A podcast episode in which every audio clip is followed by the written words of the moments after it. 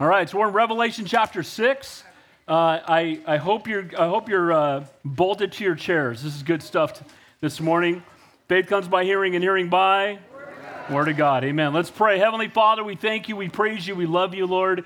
You are a great and an awesome God. We ask now as we go to your word that your Holy Spirit would be our teacher. Lord, give us ears to hear what your Spirit would say to us. And we pray for anybody who's new here today that they would feel welcomed and loved, that we've already adopted them. We're all part of your family because we have you in common.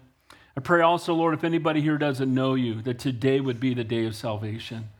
That when an opportunity is given, they would surrender their lives to you. So, Lord, we love you, we praise you, we worship you. In Jesus' name we pray, and all God's people said. Amen. So Revelation quickly. We know that Revelation is the unveiling of Jesus Christ. So what the book of Revelation does is it helps us know our Savior better. To know him better is to love him more. In chapter 1, we saw a picture of Jesus in heaven. Chapter 2 and 3 is the church age. So we saw the letters to the 7 churches. And again, that's where we are now. We're in that church age. Chapter 4, at the beginning of it, John is called up.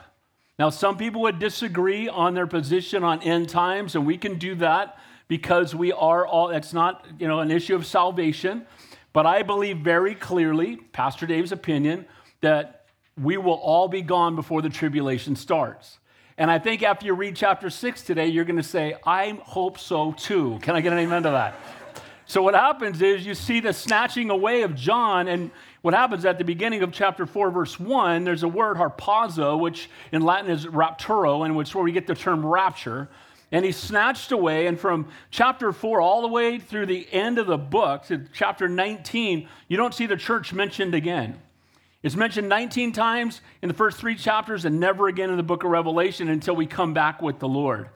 So chapter 4 and 5, we had a picture of heaven. Now, what's the focus of heaven if you've been coming? What was it? The throne. I'm glad 3 people were listening.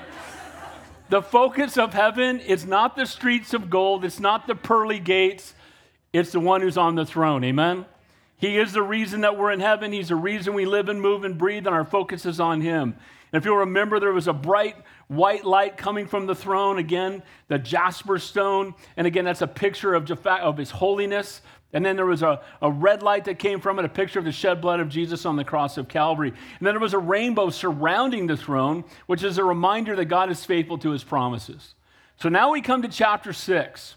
In chapter 6, we're not looking at heaven anymore, or we're getting a heavenly perspective of what happens when God's righteous judgment comes upon the earth.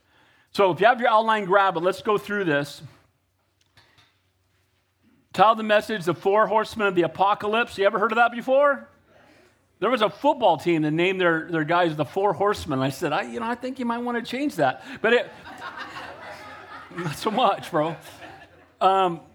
And then I wrote underneath that God suffers long, but he won't suffer always. I want to make this really clear because this is going to be heavy stuff this morning. The Lord desires that none should perish, no, not one. He loves you so much, he'd rather die than live without you, and he proved it on the cross of Calvary. He offers salvation universally, but it must be accepted individually. So while God loves you and wants to have a relationship with you, he will not force that upon you. Every one of us must accept or reject the cross of Calvary, the greatest act of love in all of human history. So he offers it to you universally, but you must accept it individually. Now, what we're going to see this morning, and we talked about this, that while God's grace is spoken of about in Scripture, and praise God for it, for his redemption, his faithfulness, all those things, but the number one thing that is spoken about our God is his holiness. He is a holy God. And a holy and perfect God, we cannot have one sin in heaven, or we'd have earth part 2. Amen? So how many sinners we got in the room? Hands on up. Liar 2. Amen? So we're all sinners. There can't be one sin in heaven. So we've got a problem. But while we were yet sinners, Christ died for us. And now we're going to see what's going to happen to those after the church has been raptured away. We're going to see the righteous judgment of God that comes upon the earth. And some would say, why would God bring so much judgment? Because all this judgment is still one more chance for people to get saved. And during the Great Tribulation, millions will get saved, but for them, it will cost them their life. So here's the points we're going to go through. I tell the message again, The Four Horsemen of the Apocalypse, God suffers long, but he won't suffer always. We're going to see the righteous judgment of God reserved for those who have chosen to remain in rebellion and disobedience. Here's the reality. Either you can have fellowship or rebellion. Choose one. You cannot walk in intimate fellowship with God and shake your fist at God at the same time. Knowing about God is not enough. You need to have a relationship with him. Here's the four. We're going to just look at the first four of the seals. If you were here last week, they were crying out, "Worthy is the Lamb." Remember, they had the scroll and nobody could open it. And they said, "Who can open it?" And the Lord's going to be the one to open it. So he's going to start opening that scroll, the future events that will take place, and we will see what will happen when the judgment of God is poured out upon the earth. So number one, we're going to see the white horse, and that's the horse of deception. We'll talk about that in a moment as well. God gives them what they want. People say this all the time. Why won't God give me what I want? How many of you are really thankful that he didn't give you everything you wanted in your life? Because a lot of times what we want, not good. I don't want what I want. I want what he wants because I'm an idiot compared to God. Can I get an amen to that? God knows what's best for us, and we should want what God has for us. How, you know, his kingdom come. His will be done, not my will. Amen? So one of the things the enemy does is he deceives us. We know that Satan is a father of lies. He seeks to steal, kill, and destroy. And it's Palm Sunday today. I'm not doing a Palm Sunday message. I battled with that. I just thought this was important. But the Lord came in on the back of a colt, or donkey, comes in bringing peace. And what did the people in Rome, in Jerusalem, all around them want? The Roman Empire? What did they want? They wanted a God who would overthrow the Romans and establish himself as king and give them what they wanted on earth. And they were singing, "Save now, we pray you" on Sunday, and by Thursday they were crying out, "Crucify him." Why? Because they wanted a God who would give them stuff here and now, and he didn't come to save us from the world, to make us like the world and give us the best life here. He came to redeem us so we could have eternity in heaven, amen? He didn't come to be an earthly king, but Almighty God, the King of kings and the Lord of lords for all eternity. Well, kind of, this is the same thing that's going to be taking place here, because this time there's going to be someone come along, the Antichrist, it means in place of Christ, who does just what the people in Jerusalem wanted 2,000 years ago. They wanted a king that would come in and bring peace. They wanted a king that would come in and give them all they wanted, and he's going to deceive them. He's going to be handsome, he's going to be charismatic, and he's going to literally get all the nations of the world to surrender and submit to him, including Israel, who he's going to make a covenant with for 7 years. So first it starts off with deception. It's a false peace. God gives them what they want. Here, you want this as a king? Go ahead. Number two, the second seal is a red horse, and this is war. See, when you're trying to make peace your own way, it's not going to work, and then the end result ends up being war. And that's exactly what will take place during the Great Tribulation. There will be a brief time of peace, but before it's over, there will be an all-out war. And again, it will be more violent than anything we've ever seen. The third horse that we will see, the third seal, is famine. You ever heard that term, a wheelbarrow full of money for a loaf of bread? You ever heard that before? They talk about that right later on in the book of Revelation. We're going to see the beginning of that in this morning's text, where literally it's going to take a day's wages to buy a dinner roll. That's how it's described, like a little piece of bread. And you're going to have to work all day to buy a roll. And so what's going to happen is your family's going to starve. There's going to be famine. And this is one of the reasons why the Antichrist, again, will be able to draw people into himself, because people are going to be desperate. And then finally, the pale horse and its death. And when we get to this text, this is heavy, you guys. 1/4 of the world's population dies during the fourth seal. And in today's population, that is 2 billion people. That is more people than all of South America and North America and all of Europe combined, all dying. Now, again, when we read this, some people read this and go, "Man, God's a mean God. Look, he suffers long. He desires that none should perish. And only those who go over the cross of Calvary and reject Jesus Christ will spend eternity separated from him. He doesn't want any of us to face his righteous judgment, but because he is a holy God, he must judge sin." Amen? He cannot have sin in his presence, again, because he's holy and perfect. He wants us in his presence. That's why he sent his son to suffer and die. So let's begin there. Some of you are like, "I chose this week to come to church? Okay." Thought we were going to have a little Palm Sunday. Maybe the kids would be up here singing a song. I didn't think we were doing this, right? Now, in Matthew 24, before we get to the text, in the Olivet Discourse on the Mount of Olives, Jesus is speaking. He's teaching his disciples.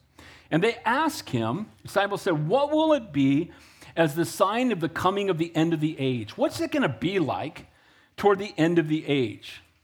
Here's what he said. And Jesus answered and said to them, take heed that no one deceives you, for many will come in my name, saying that I am the Christ, and deceive many. There's the first seal of deception, right? Secondly, and you will hear of wars and rumors of wars. Second seal, it's right here in the text. This is back in Matthew, he said this. See that you are not troubled, for all these things must come to pass, but the end is not yet. Then he says, continuing in the Matthew 24, for nation will rise against nation and kingdom against kingdom, and there will be famines, there's the third seal, and pestilences on the earth, and earthquakes in various places, and that's the fourth seal. And all these are the beginning of sorrows. Then they will deliver you up to tribulation and kill you, and you will be hated by all nations for my name's sake. Now, these are the people that get saved during the Great Tribulation. Many will. But virtually most of them, when they give their life to the Lord during the Great Tribulation, they will be put to death. It's where you talk about the mark of the beast, and they have to have it on their wrist or their forehead, or they can't buy and sell. Boy, we got close to that during COVID, didn't we? Oh, you got to have a vaccine. You can't go buy groceries, and that's, you know, right? And guess what? COVID's nothing compared to what's coming. Amen? And the reality is, did you see how our world panicked over, you know, a kind of heavy-duty flu? Can I get an amen to that? Yeah. Imagine what it's going to be like when 120-pound hailstones are falling from the sky. What's it going to be like when the waters all turn bitter and a third of the ocean, the animals are dying? It's going to be full panic. And by the way, the thing's going to be the worst part about all of it is the Holy Spirit is gone, and so is the church. And there's no remnant here anymore. And that's what's facing those who continue to reject the Lord. When we get to the end of the chapter, it's going to talk about cosmic disturbances, and we'll see that in 2 weeks, because next week we will do a message on Easter, okay? So let's begin there in Revelation chapter 6, beginning there at verse 1, looking first at the white horse, that first seal, and again, Jesus is going to break the scroll. Remember what the scroll is? Now here's bonus points. Who remembers what the scroll is? It's what? Title deed to earth. There you go, okay? The Lord... God bless those of you who listen. I love it. See, people say I'm repetitive. This is why I am repetitive. I had a guy take me out to lunch. He goes, man, you repeat yourself a lot. And I go, what was the message about last Sunday? I'm not repeating myself enough. Can I get an amen to that? It's killing me. I was a youth pastor for a long time. My dad used to say, keep the cookies on the bottom shelf so everybody can reach them. What that means is teach in a way that someone who's in first grade can understand. Hopefully the rest of us will get it. Can I get him into that? All right. So he's going to take possession of, he's the only one that could take possession of the earth. He's the one who's coming back. We talked about Jeremiah last week, how when God told Jeremiah when the Babylonians were overrunning Jerusalem to buy this property from his as a kinsman redeemer, and it didn't make any sense, but he was letting Jeremiah know, you can buy this property even though it's all going to be destroyed because I'm coming back, because you're all going to come back to Israel. And guess what? The Lord's coming back. Can I get amen to that? He's the King of Kings, the Lord of Lords, and he's in control. So let's look there at the white horse again. God gives them what they want, a false peace. It says there in verse 1, now I saw when the Lamb opened one of the seals. This is John talking. And I heard one of the four living creatures saying with a voice like this, like thunder, come and see. So if you remember last week, there are angels, right? And there's four living creatures filled with eyes and horns, right? We talked about how horns in the Bible represents power. Eyes represents knowledge, seeing everything. So these angels are around the throne. There's 24 elders around the throne. They're all worshiping the Lord. And John is there witnessing this, right, from a heavenly perspective. And then he sees the scroll, and now Jesus opens the scroll. And then he hears a thunderous voice saying, come and see what's going to happen when the scroll is opened. Now the Lamb that opens it, who's the Lamb? Jesus is the Lamb of God who takes away the sins of the world. Amen? That's how his ministry began. The only one who was worthy to take the scroll from the right hand of the Father and to open it. the one who was slain to redeem sinful man, and the only one who will bear wounds in heaven. You know, when we get to heaven, none of us will all have new bodies. Who can say amen to that? Amen. I'm going to have hair in heaven. I'm kind of excited about that. But the reality is, I'm looking forward to heaven. We're going to have new bodies, you know, bodies that don't wear out. I don't think we'll be sleeping in heaven. Some of you are already bummed about that because you love naps. But here's the reality. We won't get tired in heaven. And there'll be feasts in heaven. No cholesterol. Thank you, Jesus, right? But the reality is that when we get to heaven, we're going to have new bodies, and there will be no scars in heaven except for the scars on our Savior's hands. And up from the crown of thorns and in his feet, it's going to be a reminder to us for all eternity, the depths of his love for us. Amen? The sacrifice that was paid. To begin to take possession by bringing judgment upon those who refuse to repent. He's the one who went to the cross, who was willing to die that we might have eternal life. And so John, who's a picture of the church, right? He's been snatched away, and he's watching this, not from down here, but from a heavenly perspective. And I believe that's very clear from Scripture that we will be in heaven. We'll be watching it. There will be Christians on the earth because those are going to be people that get saved during the tribulation, and God is going to use them. So this loud and thunderous voice cries out to John, "Come and see." To see what happens to the earth when the first seal is broken and the scroll is opened just a little bit.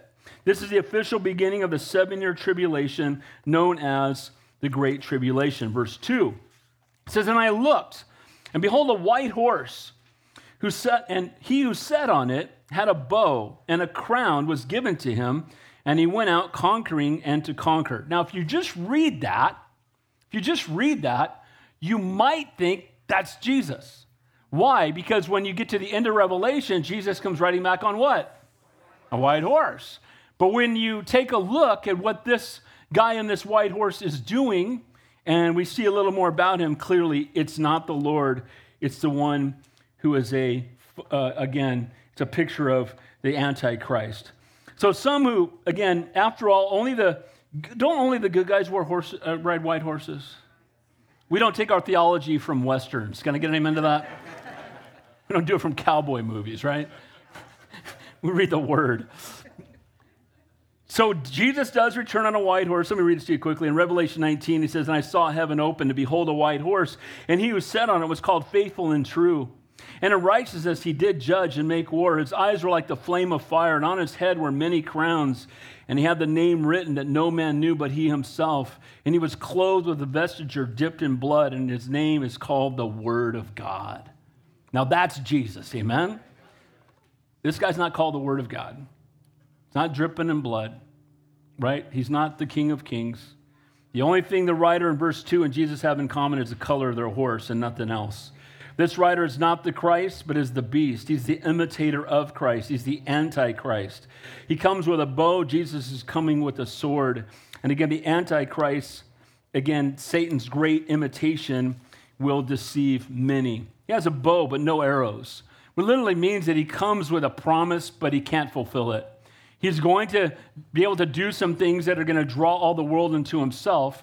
But after 3.5 years, we'll see this when we get to Daniel. By the way, I've told everybody that when I get done with Revelation, I go back to Matthew. We're going to go to Daniel next. And the reason that we are is it ties so heavily into the book of Revelation. So we'll be doing that in a few months when we finish Revelation. So this future world dictator is going to begin his career, we know from Daniel chapter 9, as a peacemaker. He's going to bring temporary peace. It's going to be a mess. The only way you can bring the whole world together, if there's famine on the earth, there's a huge mess, there's pestilence, there's all this panic, somebody's going to come along with an answer. He's going to be a charismatic guy. By the way, the Antichrist must come out of the old Roman Empire. We have the 10 nations of the European Economic Community. People come to me and go, you know, "This guy's a Satan. This guy's the guy." People thought it was Ronald Reagan because he had 6 letters in all 3 of his names or something like that. No, it's not Ronald Reagan, but he's in heaven now. Can I get him into that? But by the way, we don't need to look for the Antichrist. We just need to look for Christ because we're going home before the Antichrist gets here. Can I get him into that? So don't look for the Antichrist. Quit trying to predict who it is. Just keep looking up to heaven and waiting for Jesus. Amen? Now notice it says here of this man, "And a crown was given to him." While both Christ and the rider on this horse have crowns, they're two different crowns. The crown that Jesus wore is called a diadem. And it's a crown that only God wears. And the Antichrist will come as one who brings peace. And the name of his crown there is a Stephanos. The Stephanos is something you win in a battle, or you run a race and you win a Stephanos crown. So he's got a crown that's placed on him by men, not one that's placed on him by God. Amen? So he's got a crown on his head. He looks, he looks the part. King Saul, right? You guys remember King Saul? David was the king already anointed by God, but he was a short little ruddy guy that watched sheep. King Saul was probably 6'7", 6'8". He was taller than everybody else. He was handsome, and everybody wanted him instead. And, the Bible said that's where the verse says, man looks on the outward appearance and God looks on the heart. Well, this guy's going to be Saul times 10. He's going to be Rico Suave, man. He's going to have it going on. He's going to be good-looking dude. He's going to be charismatic. He's probably going to have a big podcast and all this stuff, right? And all these people are going to be following him, and he's going to draw people into himself. And when we're all gone and the Holy Spirit's not here and there's no discernment, they're going to flock to this guy like crazy. And in the beginning, he's going to look good, just like King Saul won his first few battles. And then we found out, right? And the same is going to happen with the Antichrist. The sad thing is, people will only fall for the counterfeit because they don't know the truth. Amen? And he's going to go out and conquer. He will rule over the world. He will establish his rule without war of any type or any time of military pressure. Amazingly, this beast will be given complete charge over every nation upon the earth. Sovereign nations joining with others and giving away their complete control. I'm not a big conspiracy theorist guy. I'm just not. I think the Bible's plenty. But I don't know if you've seen it this week. They're talking about moving all of our money to digital currency. And the reason that they want to do that is then you can't have your money anywhere else but in the control of the government. And then they're in charge of everything. And again, I don't panic and I don't worry. God's not giving us a spirit of fear, but a power, love, and a sound mind. And here's the reality. They can have all my money. I got Jesus, and that's all I need. Can I get amen to that? We don't need to worry about that stuff, all right? And I have people calling me, did you hear about the digital currency? Bro, then are you ready? Are you looking up? You ready to be raptured? And then you ain't got nothing to worry about, amen? Amen? Don't need to panic. God is in control, and he's faithful. So he's going to establish his rule, and what's amazing is he's going to get Israel to align with all their enemies. Who thought that would ever happen? And again, it's in Daniel 7. I was going to read it to you, but Daniel 7 and Daniel 9. For the sake of time, I won't. But basically, it just talks about how he's going to draw these warring nations together, and it's going to look like the whole world is at peace, and we're all singing Kumbaya, we're all on the same side, and we're all in it together. And he's going to do all of that before he lowers the hammer on all of them. And that's why peace from the world's perspective is not something we can trust in. Amen? So the Jews today, what are they looking for? They're looking for the Messiah. And they're going to get duped by the false Messiah. Most of you know we used to meet in the synagogue in Calabasas. And I love that. And the reason I went to Calabasas is I wanted to go to a city where nobody wanted to plant a church. And Calabasas is hugely Jewish. By the way, we love the Jews. Can I get amen to that? Yeah. This is a Jewish book written about a Jewish Savior by a bunch of Jewish people. So praise the Lord for that. Amen? And so the rabbi would always say to me, well, I can't really, I'm a Jew. And I said, well, so's my Savior. So come on over, bro. There's room. Amen? And I would talk to the rabbi all the time, and the sad part was that they have no hope. I said, what happens when you die? He's like, oh, well, we really don't know. Really? You're the rabbi, bro. You're supposed to be teaching these people. What do you mean you don't know? Well, some of us believe in reincarnation. Some of us think we're just going to die and go into the ground. Why are you having synagogue if that's the case?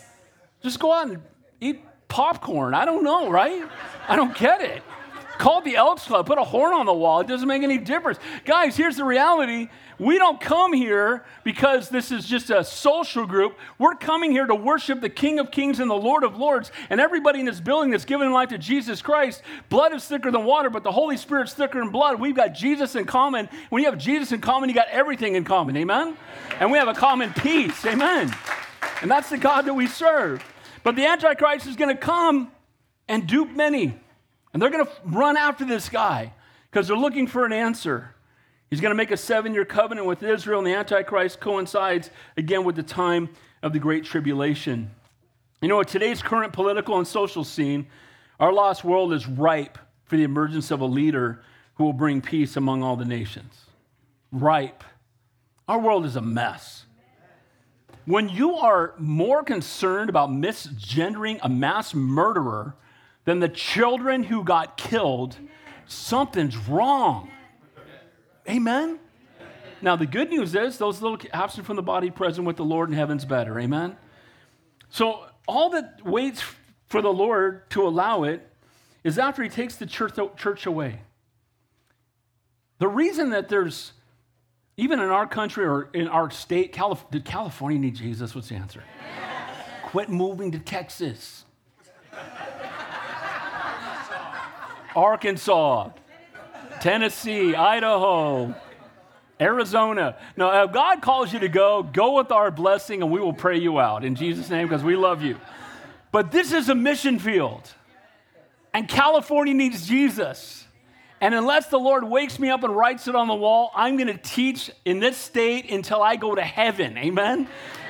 By the way, I know most of you know this, but after 35 years, last Friday was my last day, and I'm full-time serving this church, which means I have more time to love on you guys. So praise the Lord. And I'm humbled by that, by the way. 2 Thessalonians 6 says this, and now you know what is restraining that he may be revealed in his own time. For the mystery of the lawlessness is already at work. Only he who restrains will do so until he is taken out of the way. The one who restrains is the Holy Spirit. When the Holy Spirit is taken out of the way, the world's going to be a mess. And so this first horse that comes along, again, the Holy Spirit is the one who restrains it, and when the Holy Spirit is gone, and then there will be, again, the Antichrist will be revealed, and we need not look again for him, just keep looking up unto heaven. It is the rapture of the church and the ensuing chaos that will set the stage for the rise of the Antichrist. While he will appear to be the answer for what ails the world in complete turmoil, it won't take long for his true colors to show. And Paul's letters to the church in Thessalonica reveals that 3.5 years in, he's going to reveal himself for who he is. It's called the abomination of desolation. He's going to go into the then rebuilt temple. By the way, we're going to Israel in January.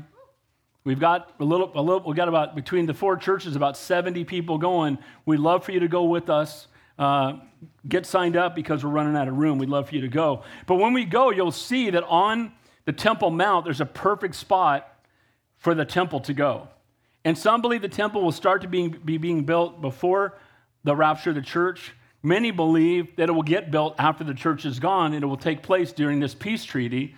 And that's the way that he'll be able to reach out to Israel and say, we're going to rebuild your temple. And by the way, do you know they have all the furniture for the temple? They just need their permission to start rebuilding it. So they're ready for this. And we don't know the day or the hour, right? But we can know the season. And guess what? It's rapture season. Amen?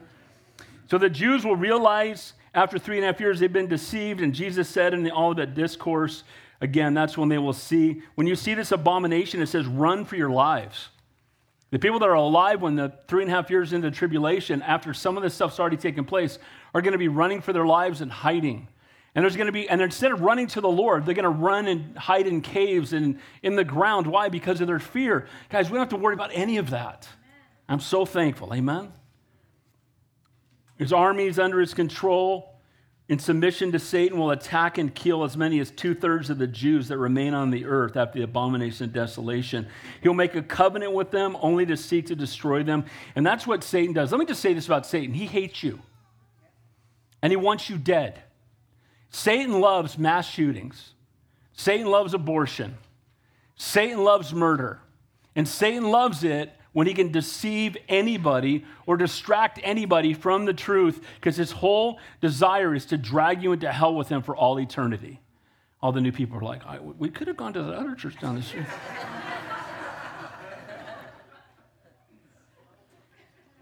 Satan promises great things. When he whispers in your ear to sin, he doesn't say, do this, you'll end up in jail. He doesn't do that. You're going to be puking in the morning. It's going to destroy your marriage. You'll break your relationship with God. He'll say things like, you can do this and God will forgive you. Anybody ever hear that besides me? You can do this, God will forgive you. He's forgiving God. He's forgiven you before. You can do it again. But he doesn't talk about the consequences that come. And that's just like the Antichrist, promising great things, but delivering only destruction. And again, I would encourage you later, read Daniel 7, verses 15 to 28. It really breaks this down in a deeper way. For the sake of time, I can't do that right now. So gaining rule peacefully of 10 nations formed together in the former Roman Empire, and that's where it talks about it in Daniel, and will become the king of the world, and the world will surrender itself to the beast, and the end result will be the righteous justice of God. And praise God, will be in heaven, and we won't have to deal with any of this. Amen? So praise the Lord for that. So point number one there, we see the white horse of deception. So here's going to be the Antichrist. He's going to deceive the world. They're all going to think he's the answer. And by the way, if you're looking for answers anywhere else, you will never find it anywhere but in Jesus. Amen? God, there's a term that we have, a God-shaped vacuum. And you can fill it with money, sex, drugs, possessions, power, followers on TikTok, whatever you want, right? Whatever that thing is that you think is going to make you happy, and your flesh will never be satisfied because you were not created to find satisfaction in the world. The only place you're going to find satisfaction is in Jesus Christ. He created you to have a relationship with him, and apart from him, there is no hope. So point number one there, deception. God gives them what they want. It's a false peace. He gives them a ruler that they want. The second one is the red horse. And again, this is a horse of war. Look at verse 3. When he opened the second seal, I heard the second living creature saying, "Come and see." Another horse, fiery red, went out, and was granted to the one who sat on it to take peace from the earth, and that people should kill one another. And there was given to him a great sword. The word fiery red there is literally the color of blood. So a blood-colored horse comes riding down, and upon that seal, upon that judgment that comes, he was granted to take peace from the earth. God allows this rider to take action, which is the righteous judgment of God. Now, the good news is that even in the midst of mayhem, God is in control. Amen? So don't panic when the world's a mess. Just know that God's in control. And if some things are allowed to take place, God is allowing that more people might be drawn into him. One of the toughest prayers I prayed as a dad, and I prayed it quite a bit for, I had my three boys were going through some difficult times. And here's what I would pray. Lord, do whatever it takes to bring them back to you. Whatever it takes. They need to go to prison, let's go to prison. They need to go to the hospital, go to the hospital. They need to, whatever it takes, Lord, do whatever is necessary, because the end result is what matters. I want them with you. Amen? Well, I'm an imperfect dad, and I prayed that. Almighty God is doing that here. He's bringing what is necessary, hopefully, to get people to recognize that their way is not working, that the judgment of God is coming, to get them to realize and look up and cry out, and many will be saved during this time. We know there's going to be 144,000 witnesses, 12,000 of each of the 12 tribes of Israel. There's going to be revival amongst the Jews, amen? And praise God for that. They're God's chosen people. And we know God's going to do great and awesome things in the midst of it, but it's going to be with a great cost. So he's bringing this judgment so that hopefully, the Bible says of the people that he knows, his children, he says, those who the Lord loves, he what? He disciplines us. Why? Same reason I discipline my kids. Why? Because he wants to draw us back into himself, right? The law of God and the word of God is not a fence to keep you out of Disneyland. It's a guardrail to keep you from driving off a cliff. Amen? God gives you the law not to keep you from fun, but to keep you from harm. But in this case, he's bringing righteous judgment, because judgment is upon all those who have been rebelling against God, cursing God, shaking their fist at God, wanting nothing to do with God. And the judgment is to give them an opportunity to recognize that he's all-knowing and all-powerful, and it's time to repent. Amen? Sadly, most won't, but many will. Peace between men and nations is a gift from God. It is not the natural stage of relations between men, and men left to themselves and their sinful nature are prideful, angry, envious, and have hatred. People say, men are inherently good. No, they're not. Amen? Who would you be if you didn't have the Holy Spirit? I mean, you still mess up with the Holy Spirit. Who would you be without the Holy Spirit? What would your life look like? Imagine if the Holy Spirit was removed from the earth. Well, that's what's going to take place. And there's going to be wars. They're going to destroy each other. It goes all the way back to Cain and Abel. People always say, I come from a dysfunctional family. They're all dysfunctional. the first family, Cain killed Abel. Amen? We all come from, it's not dysfunctional, it's sinful, and we all have sinful families. Amen? Now, don't use that as an excuse. So Cain was prideful, angry, and envious of his brothers and accepted his accepted sacrifice, and he hated his brother so much that he killed him. In this verse here, when it talks about kill, the word there is to slay, to slaughter, or to butcher. I'm being real direct because the Bible's real direct here. It's saying, look, they're going to come and start slaying each other and killing each other. People are going to be slaughtering each other. There's no Holy Spirit anymore. There's nothing that holds anybody back from just being completely reckless. And that's going to be taking place upon the earth. Anybody want to be mid-trib? No. Okay, I was checking. I know we got a few of you in the room. You'll be really glad when we're right. Can I get amen to that? The writer, it says, takes peace. It influences men to brutally slaughter and, again, butcher one another. Satan seeks to steal, kill, and destroy. And the first rider has a bow without any arrows, and this rider has a great sword, and he is not hesitant to use it. Again, Satan loves mass murder. He loves to destroy. He loves when people die. So the peaceful methods of the Antichrist used to gain power quickly give way to worldwide bloodshed. It says in 1 Thessalonians chapter 5, for when they say peace and safety, then sudden destruction comes upon them as labor pains upon a pregnant woman, and they shall not escape. The entire world slipping into war, violence, anarchy, and bloodshed. It'll be survival of the fittest. It won't just be isolated incidents like we see today, but this will be a state of all human beings, violence, rioting, murder, the slaughter and butchery of one another. And this is the heart of man apart from God. It will be made evident, again, once the Holy Spirit is removed. I'm convinced that the world's even worse than the animal kingdom. Animals don't slaughter unborn babies. Amazing how that works. Amen? I just saw that there have been more African-American children slaughtered in the state of New York than born. Why does that happen?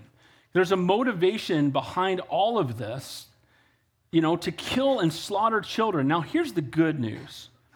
Every aborted baby goes straight to heaven. Amen. Now, don't use that as a reason to do that. And if you've had abortions in your past, I want you to know that our God's a God of love and grace and mercy, and you can be forgiven. Amen. But going forward, and we support Ohana. Why? Because, again, they're helping protect babies. But this is the world we live in, where human beings are of no value, and it's going to get markedly worse after the Holy Spirit is removed. In Jeremiah, the heart is deceitful above all things and is desperately wicked. God continually warns the children of Israel in the Old Testament, do not depart from me, because if you depart from me, you have no idea what you are capable of. When you are driven by your flesh without the Holy Spirit, this world will become a savage and ungodly mess. So point number two there, the red horse, the horse of war. So there's going to be temporary peace. They're going to be deceived by the Antichrist. He's going to draw them all into himself. He's going to get nations to come and become aligned with each other. The whole world's going to be on one path with one world government, with one nation, with one ruler. And then shortly after that, mayhem's going to break out because the peace won't last without the Prince of Peace. Amen? Point number three, famine, the black horse, the third seal. And it says verse 5 and 6, it says, then he opened the third seal, and I heard a third living creature say, come and see. So I looked, behold, a black horse, and he who sat on it had a pair of scales in his hand. And I heard a voice from the midst of the living creatures saying, a quart of wheat for a denarius, and 3 quarts of barley for a denarius, and do not harm the oil or the wine. So the pair of scales or balances speaks of the need to carefully measure and ration out food. And what's going to happen, a denarius was what they got paid for a full day's work. It's a full day's work of a laborer. So I don't know what that is today. I don't know what laborers make, like on a construction crew, probably $25 an hour, whatever they make. If you multiply that, that's a couple $100 a day. And he's saying it's going to be a couple $100, a denarius, a day's wages to pay and it talks about a loaf of bread, but if you look in it's not a loaf of bread like this. If you go look it up in the original language, it literally means there's enough flour to make a little tiny bit, a little roll in your hand. You're going to have to work all day to have enough money to pay for one roll. And the problem is, what about your wife and your kids? What about the people who aren't able to work? Where does that happen? So you're going to see more violence and more war because people are starving. And when people are starving, they will do whatever is necessary to be fed. It speaks of a time of famine and scarcity. And there's a reason, there's a reason why we pray over our meals, right? Some of you, that's your whole prayer life.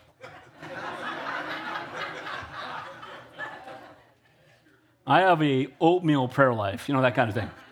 No, pray without ceasing, for this is the will of God, amen?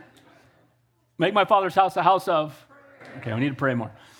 But, when we pray over our food, why we do? We're thanking God that he provided this for us. Because he provides our daily bread. Give us this day our daily bread. And so whenever we have food on the table, we should be thanking God for it, because no matter how hard we may have worked, God gave us the ability to work, and so he's the one that provided the food, so we thank him for it, amen? So we thank the Lord for it. So when the Lord taught the disciples to pray, he included, again, give us this day our daily bread, because he is Jehovah Jireh, Lord God, our provider, and without his hand of blessing upon us, we would starve to death. And when the Holy Spirit is removed, when God raptures the bride, his bride into heaven, there will be not only a false Christ, but a false peace and war with human slaughter, but also famine in the land. And again, so how scarce will food be? A denarius, a full day's work, by the equivalent of a dinner roll. And then later we get into Revelation, it talks about a wheelbarrow full of money for a loaf of bread. It's going to get to a point where, and see, how many of you guys have been to the grocery store lately? Price is going up, amen? It's still nothing compared to what's coming, amen? By the way, if you go to church here and you're struggling financially and you can't feed your family, you let us know and we will make sure you're taken care of, amen? That's how the body of Christ should work. So today's wages, again, we'd see that they'd have to work a full day, and we see that it's so scarce. And it says, and do not harm the oil and the wine. What good is oil and wine when they don't have food? What good is that when you don't have anything to eat? There needs to be food. There needs to be sustenance. Everyone will struggle for just the basics needed to survive. And again, some will get saved during this great tribulation. They're going to be in a place of famine. They're going to look up.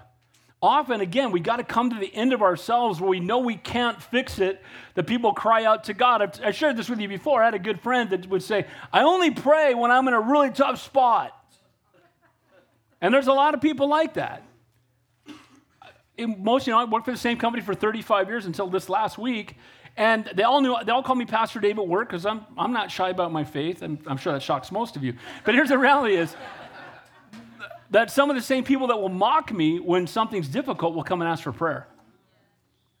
The guy that's an atheist who cusses around me and mocks God when his dad has cancer is at my desk saying, can you pray? And that's okay. That's good. Amen. We want to pray for them. Amen. We want to be available to do that. But what I'm saying is that sometimes it takes that tragedy to get people to drop to their knees. Amen. And so during the Great Tribulation, this tragedy, some will continue to fight God, and most will, and the wars will be taking place. It's going to get a lot of people to go, you know what? We need to cry out to God. This is a time when we need to pray. I have a Jewish coworker that when I first moved into the office, we were sitting near each other. I've been there 35 years. He'd been there, a week. He gets in, and he sees all my Christian stuff on my cubicle, and he's like, you got to take that down, man. Separation of church and state, bro. You got to take that down. One of my buddies who played for the Niners, the guy looks like a Coke machine. Big dude, right? He comes around the cubicle and goes, dude, that's Pastor Dave, bro. He ain't taking that stuff down. He ain't taking that stuff down.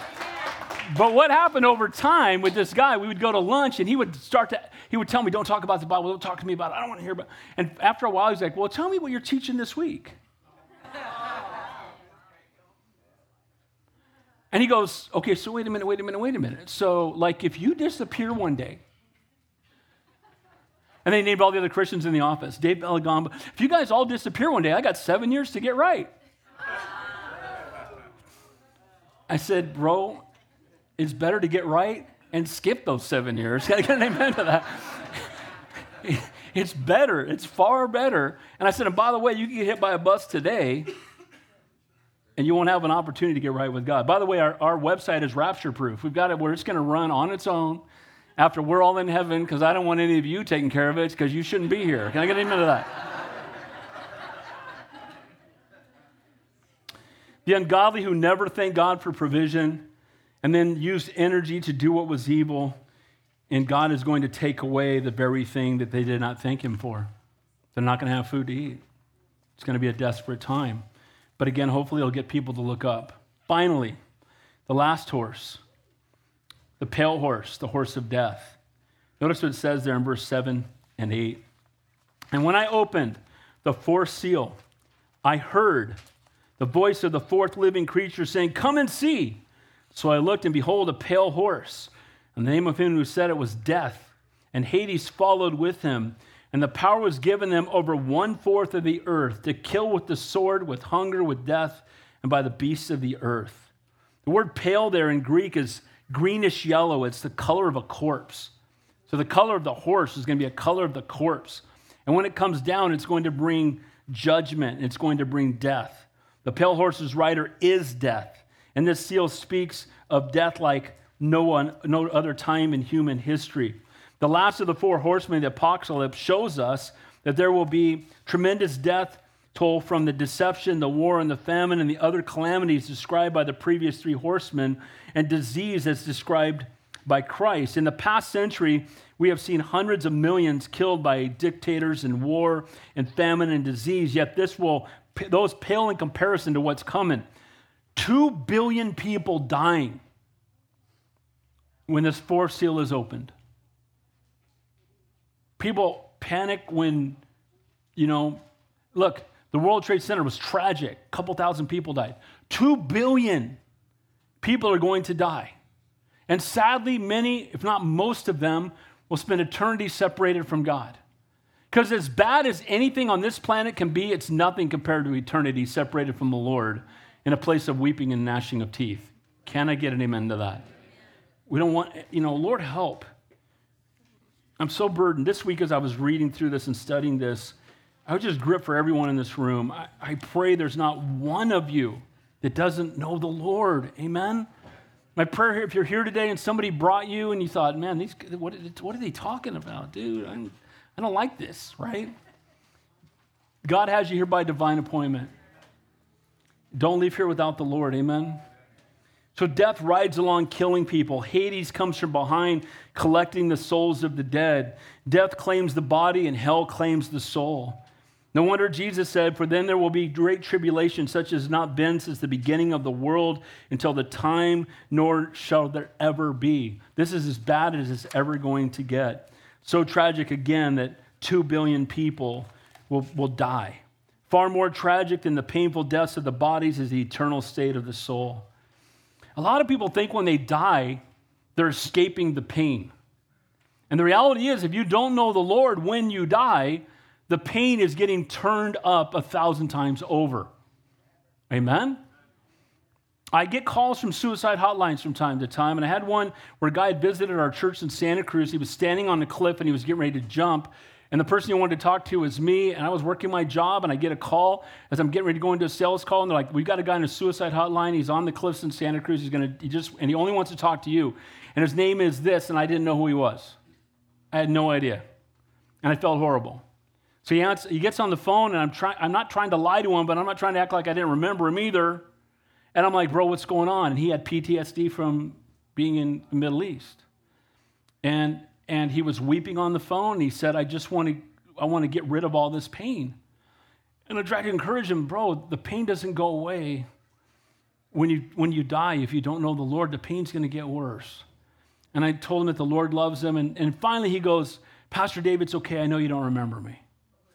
And I said, "Well, bro, I'm sorry, because I hug everybody and I try to remember everybody." He goes, "I only came to your church one time on a Wednesday night, like 8 months ago. And the reason I called you is you found me, you hugged me, you looked me in the eye, you told me that Jesus loves me, and so do you." And while I was talking to him, I clicked over to two of my assistant pastors, told them where he was, got them to go out there. And finally, when they arrived, I said, turn around. Joe and Bill are there. They want to help you. And you know what? That brother got plugged in. We got him help. He got plugged into the church. He's walking with Jesus today. Amen. But the point is this. Death is not the answer, especially if you don't know the Lord. Amen.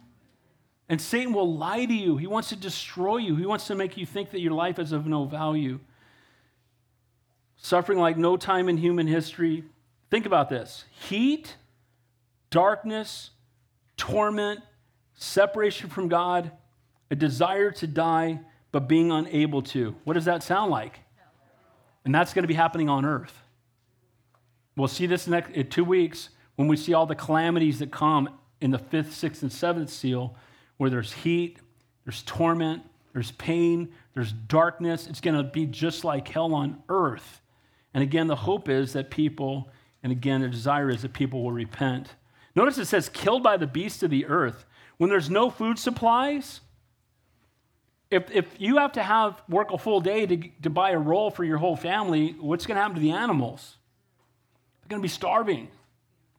And starving animals, what are they going to do to get food if they have to? They're going to become like wild beasts going after people. This all will take place during the Great Tribulation. Nobody loves animals more than my wife. She loves animals like crazy. Like, we can't adopt everything. Can I get him into that? We were at an alligator farm, and I took a picture of an alligator, and I put it on my Facebook page, and I said, finally an animal my wife doesn't want to take home. And we love animals. And the Bible says a righteous man cares for his animals. Amen? Amen.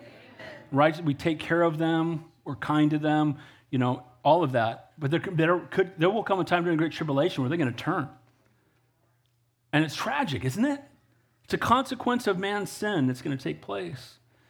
So the ultimate truth is that hell is far worse. Still in darkness, still in extreme heat, torment and suffering, desiring to die, being unable to. But what makes it far worse is it's too late to change it. See, during this time of the tribulation, people could still cry out to God and be saved. God gave them was going to give them this is what hell is like, but you don't have to go there. And guys, I pray that we don't have to come to that place before we recognize that we are sinners in need of a Savior and we surrender our life to Jesus. Amen? The Lord loves you so much, he'd rather die than live without you. And during the Great Tribulation, many will get saved, but again, those that are in hell will be too late to turn back to the Lord. It's important to note that the power is given to death and Hades, and the power was given by God. Though all hell is breaking loose on earth, God is still in control, and he is the one who holds the scroll and opens the seals. And as we talked about from the beginning of the book, this is unveiling the person of Christ. Again, he's loving, gracious, and merciful, who desires that none should perish, but he's also holy. And because he is holy, he cannot have sin in his presence, and sin must be judged. But again, he will do everything he can to help us escape that judgment, but he will never force it on us. Again, the Bible says if you believe in your heart and confess with your mouth that Jesus Christ is Lord, you'll be saved. Confess me before men, I'll confess you before my Father in heaven. If you deny me before men, I will deny you before my Father in heaven. Without this book, we have a shrouded view of our Savior. There's a time coming when he will have to deal with sin. By the way, Jesus, we celebrate at Christmas the baby in a manger, but he's not a baby in a manger anymore. Amen? Good Friday service this coming Thursday. I encourage you to come. We're going to look at the cross of Calvary. Jesus died on the cross, greatest act of love in all of human history, but Jesus is not hanging on the cross anymore. Amen? Those of you who go to Israel with us, the end of the tour, we go into the tomb. And guess what? It's empty. He's not in the tomb either. Amen? Where is he? He's seated at the right hand of the Father making intercession for us. We saw that picture of him with eyes like the flames of fire, right? That's our God. He's all-knowing, almighty, all-powerful. And if God is for us, who can be against us? But guys, if you don't know him, I pray that today's the day of salvation, that you'd surrender your life to him. Because guys, in eternity, that's all that's going to matter.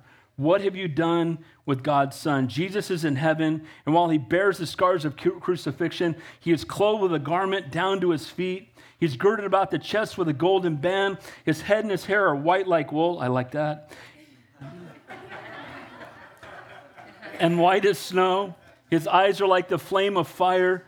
His feet like fine brass, and if refined in the furnace. His voice is as the sound of rushing waters. He has in his right hand 7 stars, and out of his mouth comes a two-edged sword. His countenance is like the sun shining in its strength, and even those who are closest to him fall over like dead men when they're in his presence. That's our God.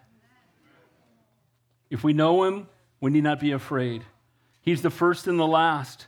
He was dead, but now he lives. He's alive forevermore. He holds the keys to death and hell. He knows everything about the bride of Christ. He encourages us when we're faithful. He exhorts us when we're slothful. He rebukes us whenever we are disobedient. And all of heaven sings his praises, praising him for his godly attributes and his character, his holiness. He's the creator, that he alone is worthy, because he redeemed us back to the Father by his blood, to take the scroll, the title deed of earth. He is the Lamb, worthy to receive power and riches and wisdom and strength and honor and glory and blessing. He is the one who is in control. As the world is being righteously judged, he is righteously, again, as he must righteously judge sin, he is graciously giving rebellious and hard-of-hearted people an opportunity to repent. Jesus, a righteous judge who suffers long, who continues to reach out to a lost and a dying world, but he will not suffer always. Guys, everyone's here today, but none by chance, all by divine appointment. And my prayer is if you don't know the Lord, you won't leave here without him. Amen? Amen. Let's pray. Heavenly Father, we thank you, we praise you as you prepare now for this time of communion, remembering the greatest act of love in all of human history. Lord, I thank you for everyone who's here today, none by chance, all by divine appointment. And Lord, I pray for anybody here that doesn't know you, that today would be the day of salvation. If that's you here, and you're here today and you've never surrendered your life to Jesus Christ, you may have been going to church a long time, you may know about God, but you don't have an intimate relationship with God. You don't have the promise, the assurance of heaven. I'm going to give you an opportunity to surrender your life to the Lord right now, to confess him before men. And again, I'm not asking you to join a church. We don't want anything from you. We just want to give you the opportunity to know the Lord that we know. And so if that's your desire this morning, if you've never given your life to the Lord, or maybe you prayed a prayer a long time ago, but your life never changed. The word says we need to repent. Repent literally means to change your mind, to turn around. You're headed in this direction, then you give your life to the Lord and you turn back and surrender your life to him. If you're here this morning and you need to give your life to the Lord, you want to know for sure you have the promise of eternal life. You don't want to just make him the Savior, but the Lord of your life. If you're ready to surrender your life to him, I want you to raise your hand right where you are so I can pray with you. Anybody at all. Don't leave here without him. God bless you. God bless you. Anybody else? God bless you. God bless you. Anybody else? Don't leave here without him. He loves you so much, he'd rather die than live without you. You know what? We love you too. We don't want to see anybody spend eternity separated from God. He brought you here this morning for this reason. Anybody else? The Lord loves you. For those of you that raised your hand, just pray this with me. Dear Heavenly Father, I come to you this morning and I confess that I'm a sinner. I believe that Jesus Christ is God, that he died on the cross and he rose from the dead. Lord, please forgive me. Lord, fill me with your Holy Spirit. Help me to walk with you. Thank you for saving me. In Jesus' name, amen.